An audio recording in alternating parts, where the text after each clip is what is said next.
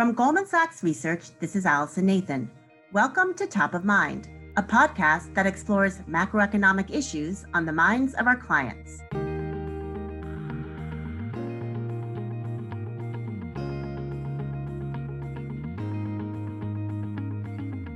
In this episode, we're focusing on developments in the global oil market over the past month, which has been hit hard by simultaneous shocks amid the continuing coronavirus outbreak. First, there's the almost unimaginable demand shock owing to the outbreak, with demand for transportation fuels plunging as the world economy heads into recession. The other shock involves OPEC and the collapse of the historic 2016 agreement between those member nations and Russia, together known as OPEC Plus, to coordinate production cuts in the face of growing non OPEC supplies of oil. That collapse has led to a supply shock as Saudi Arabia, Russia, and other OPEC producers engage in a war for oil market share.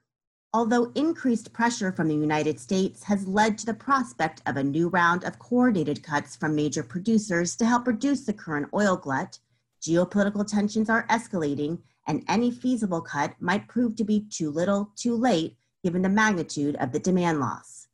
The implications of these simultaneous demand and supply shocks for oil prices, OPEC, the oil industry, and beyond is top of mind. To get some perspective on all of this, I first turned to Pulitzer Prize winning author Daniel Yergin, who put the current oil shock into historical perspective. Is this the biggest oil shock you've ever witnessed? This is the biggest oil shock because it's global and it comes at a time when the global economy is largely shutting down. I think the one that's most analogous to it in some ways is 1998 when oil production was going up just into the Asian financial crisis and demand was going down. And basically, the global industry ran out of places to store oil, and oil went to $10 a barrel. Right now, we're seeing the biggest drop in oil demand in modern times. I then spoke with Gary Ross, founder of PIRA Energy Group. I started by asking him to give us some background on the relationship between OPEC and Russia and how we ended up with the recent collapse of OPEC Plus.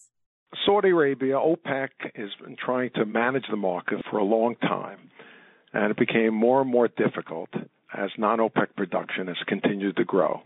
If you just think about an OPEC, who really cuts? It's Saudi Arabia, Kuwait, and the UAE are sort of the three core members of OPEC who cut.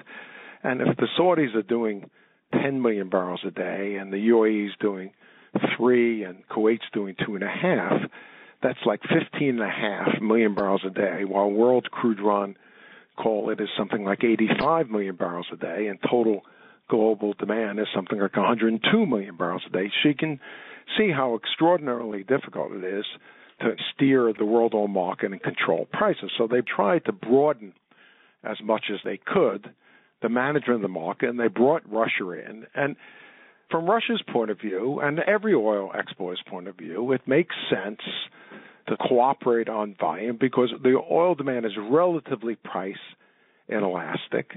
So, from a small reduction in supply, they all gain revenue from that.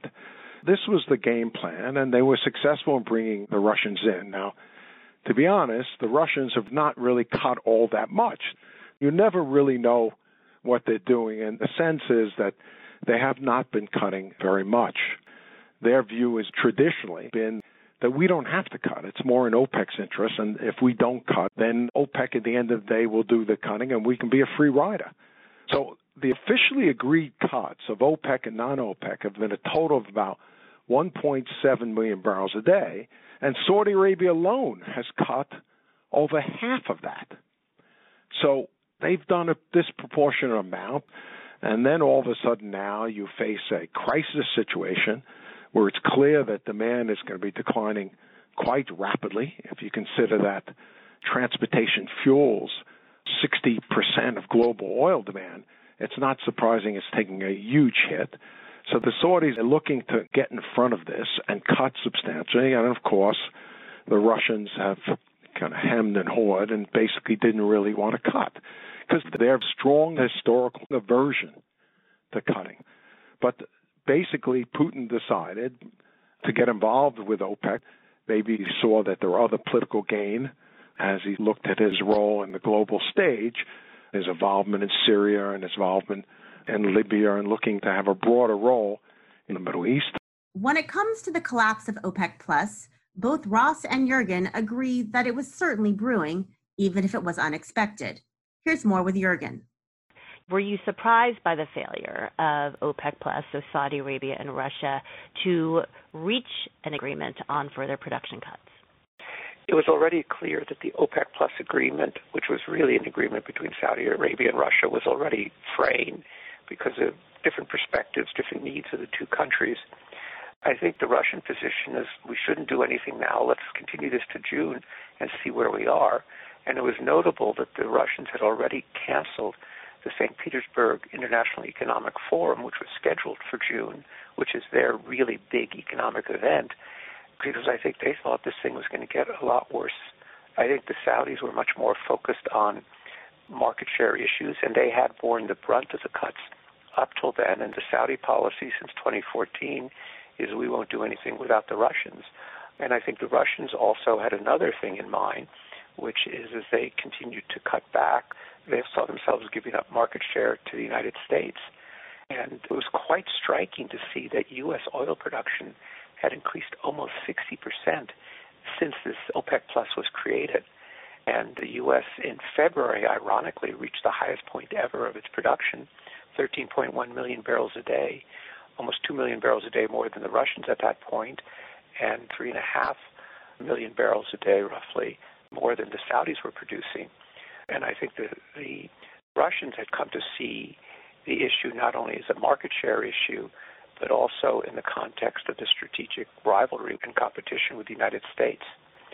But the abrupt way it ended and the oil war that started, I think that was not anticipated that it would be this violent, in particular, in the middle of what is a global health crisis and a global economic crisis.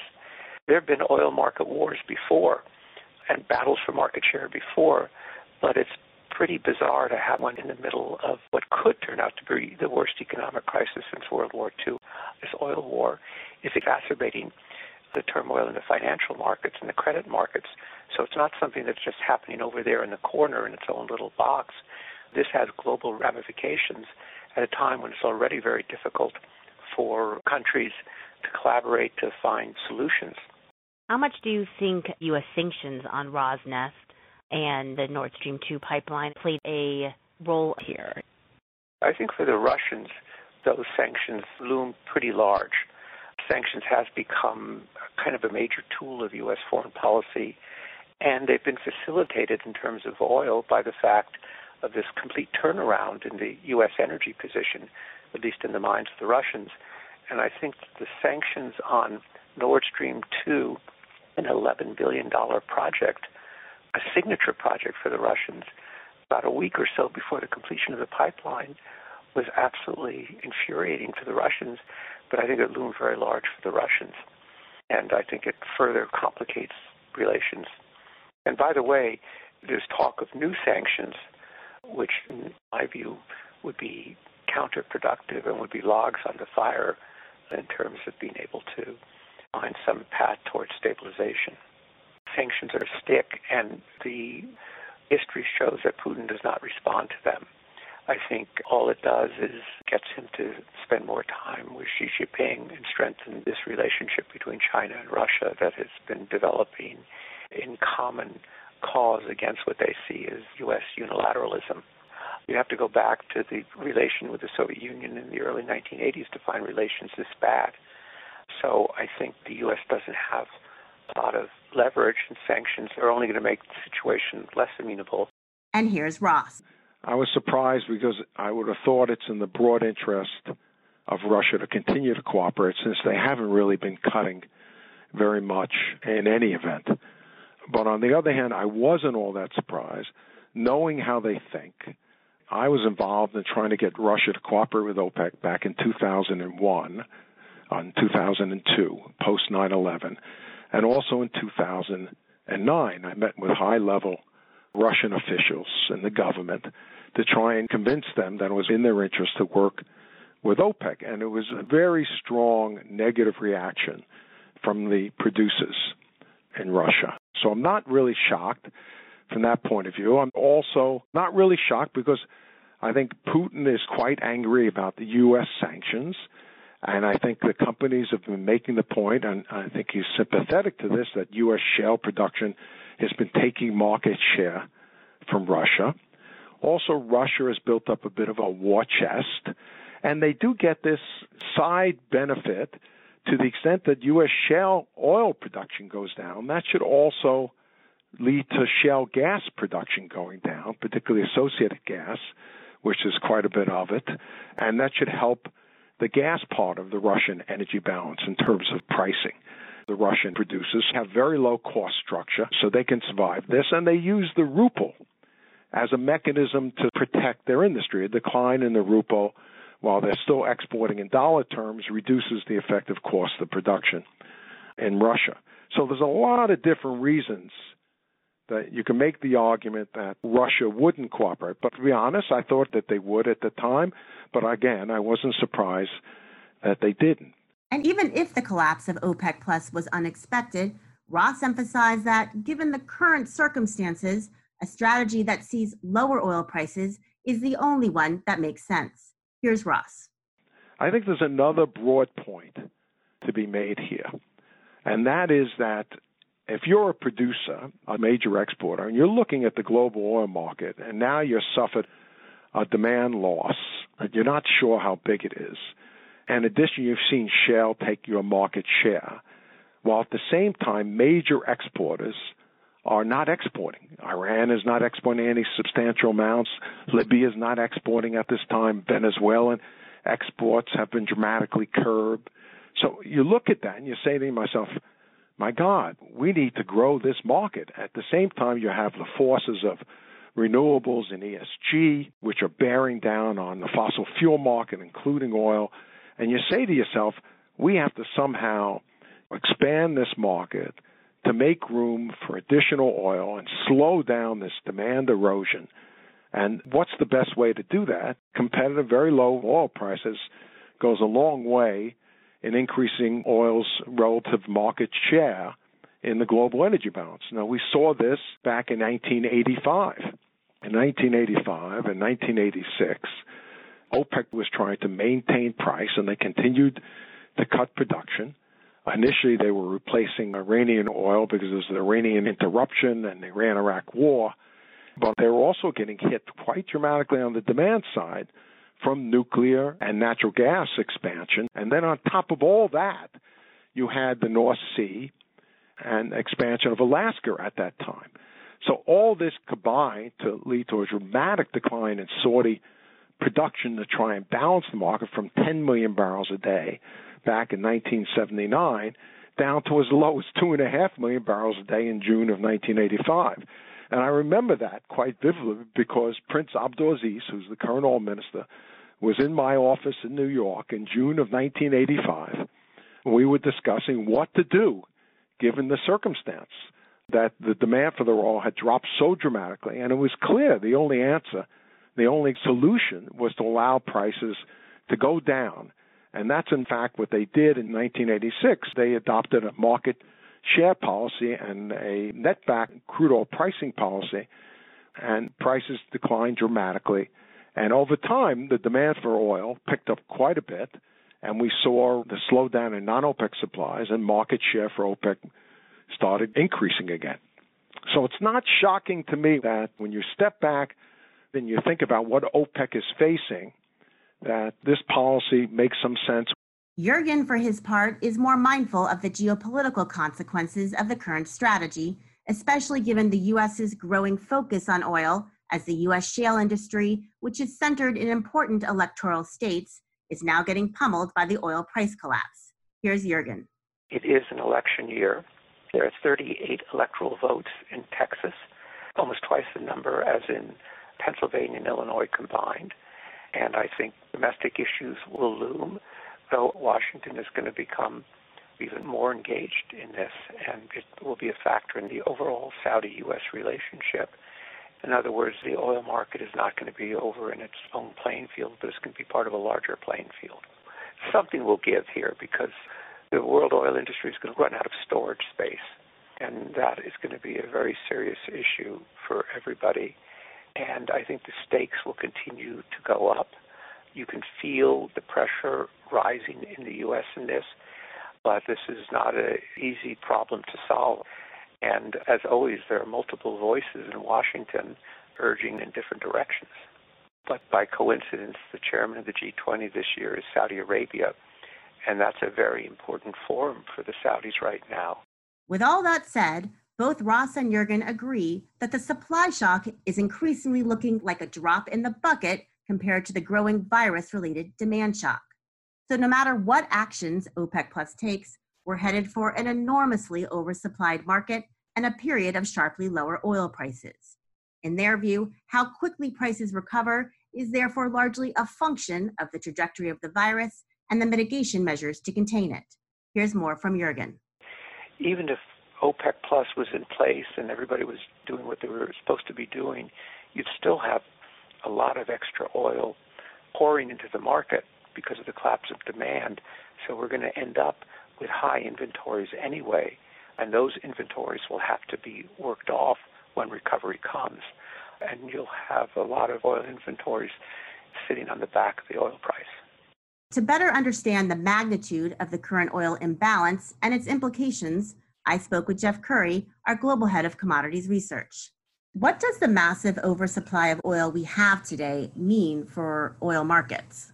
Oil demand is down roughly 25%. That is unprecedented, even unfathomable. The key here is it is the velocity of the surplus that matters here. And to understand why the velocity of the surplus matters is to understand the unique characteristics of oil and energy.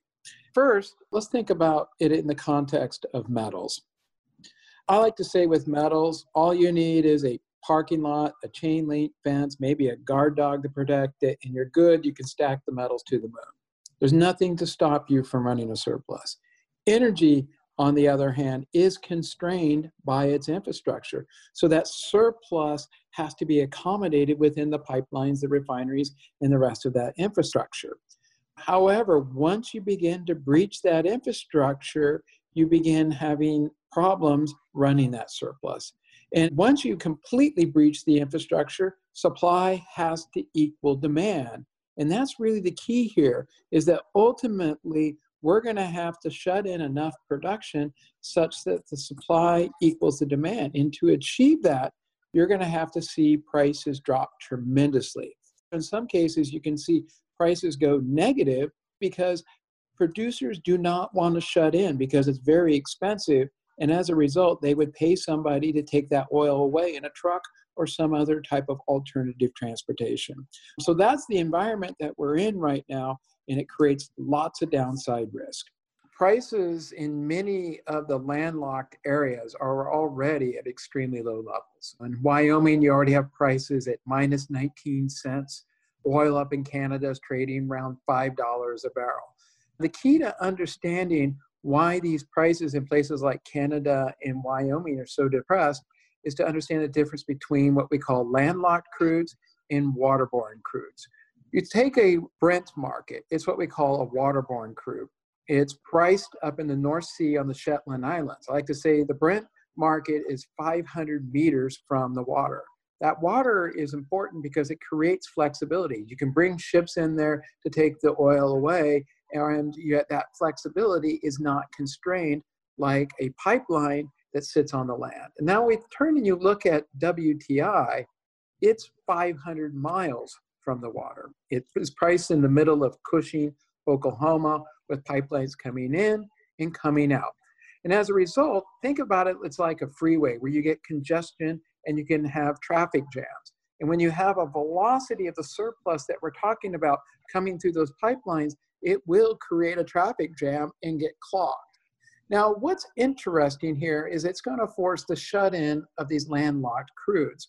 The irony of this is the most flexible fields are the offshore fields as well as the Middle East fields. You can turn them off and turn them on very quickly. Why? They have very large reservoirs. When you turn onshore, the fields are much more mature, they're older, they're very tight reservoirs, that's really critical here because you're going to end up with these big shut ins on land or inland, and you're going to end up damaging the fields.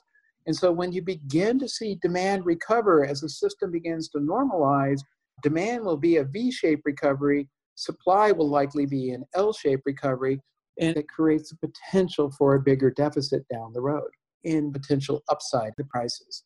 And so when we think about the velocity of the surplus, the harder and quicker you hit these capacity constraints, the quicker and more violent the adjustment process is likely to be.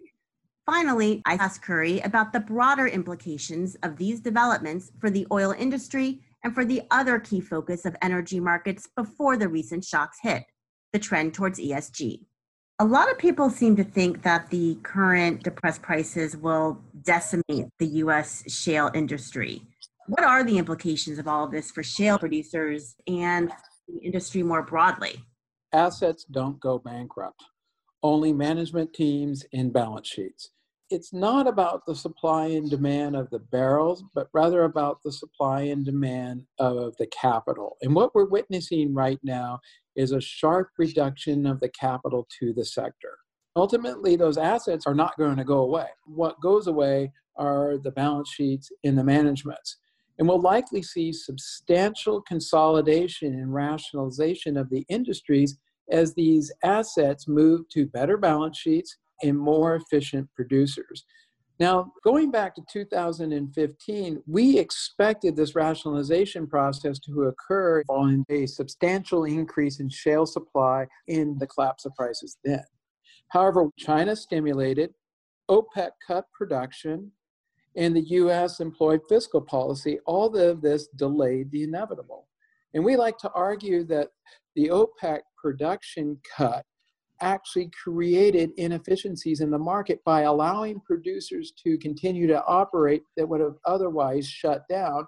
Since those production cuts in late 2016, the cost to equity in debt holders is in excess of a trillion dollars. And so, given the depressed oil prices, the lack of access to capital, we're going to see that much badly needed rationalization and consolidation of the industry. Now, when we go back to that whole point that the market is likely to see a significant deficit as demand begins to normalize, the key is where are you going to find an immediate source of supply? Shale, it's fast cycle production. It's the one that can respond.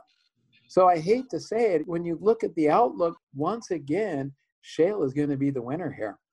What does this all mean for progress towards ESG goals, which was, of course, a major focus of the industry before the outbreak? What's interesting about the current crisis is that it is the unsustainable industries that are being hit the hardest.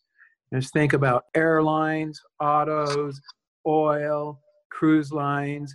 But it doesn't just stop with the oil industry. When you look at 50% of meat consumption occurs in restaurants. And so we're seeing livestock herds hit. Also, think about fresh food. It requires jets and it requires migrant workers, both of which have been slowed down under the current measures. So, the net of this is if you look at carbon emissions globally, right now they're down probably as much as 20%. The key issue is when we begin to see the normalization process and have to spend money to begin to rebuild some of these industries, will we want to spend money on rebuilding these fossil fuel based industries or spend money on the energy transition? I would probably argue that from a demand perspective, many of these sustainable behaviors that we're adopting right now, some of them will be kept. But the longer this goes on, the more likely that these sustainable behaviors become persistent. To give you an idea of the magnitude of them, when we look at airline travel, it's roughly 8 million barrels per day, or 8% of the market. We look at commuting, it's also about 8 million barrels per day, or 8% of the market. So the, between the two of that, that's 16% of oil demand. So you can see if people end up cutting their commute by just one day, it can have a significant impact. However, when we think about the supply side, unfortunately, the technologies are still too nascent to be able to replace all that oil consumption with alternatives like electric vehicles, which suggests that we will need to see capital invested in these carbon producing industries such as oil and other fossil fuels. And that will likely redirect capital that would otherwise go towards renewables and other assets. And that will likely slow the transition to more environmentally friendly energy sources. So, how the oil shock unfolds is likely to have both near and longer term implications that go well beyond the oil markets, so this topic is likely to remain top of mind. I'll leave it there for now. We wish you good health during this difficult time. If you enjoyed the show, we hope you subscribe on Apple Podcasts and leave a rating or a comment. I'm Allison Nathan. Thanks for listening to Top of Mind at Goldman Sachs, and I'll see you next time.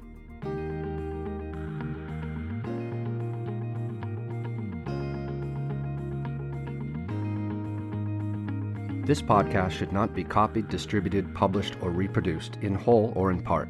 The information contained in this podcast does not constitute research or a recommendation from any Goldman Sachs entity to the listener. Neither Goldman Sachs nor any of its affiliates makes any representation or warranty as to the accuracy or completeness of the statements or any information contained in this podcast, and any liability therefore, including in respect of direct, indirect, or consequential loss or damage, is expressly disclaimed.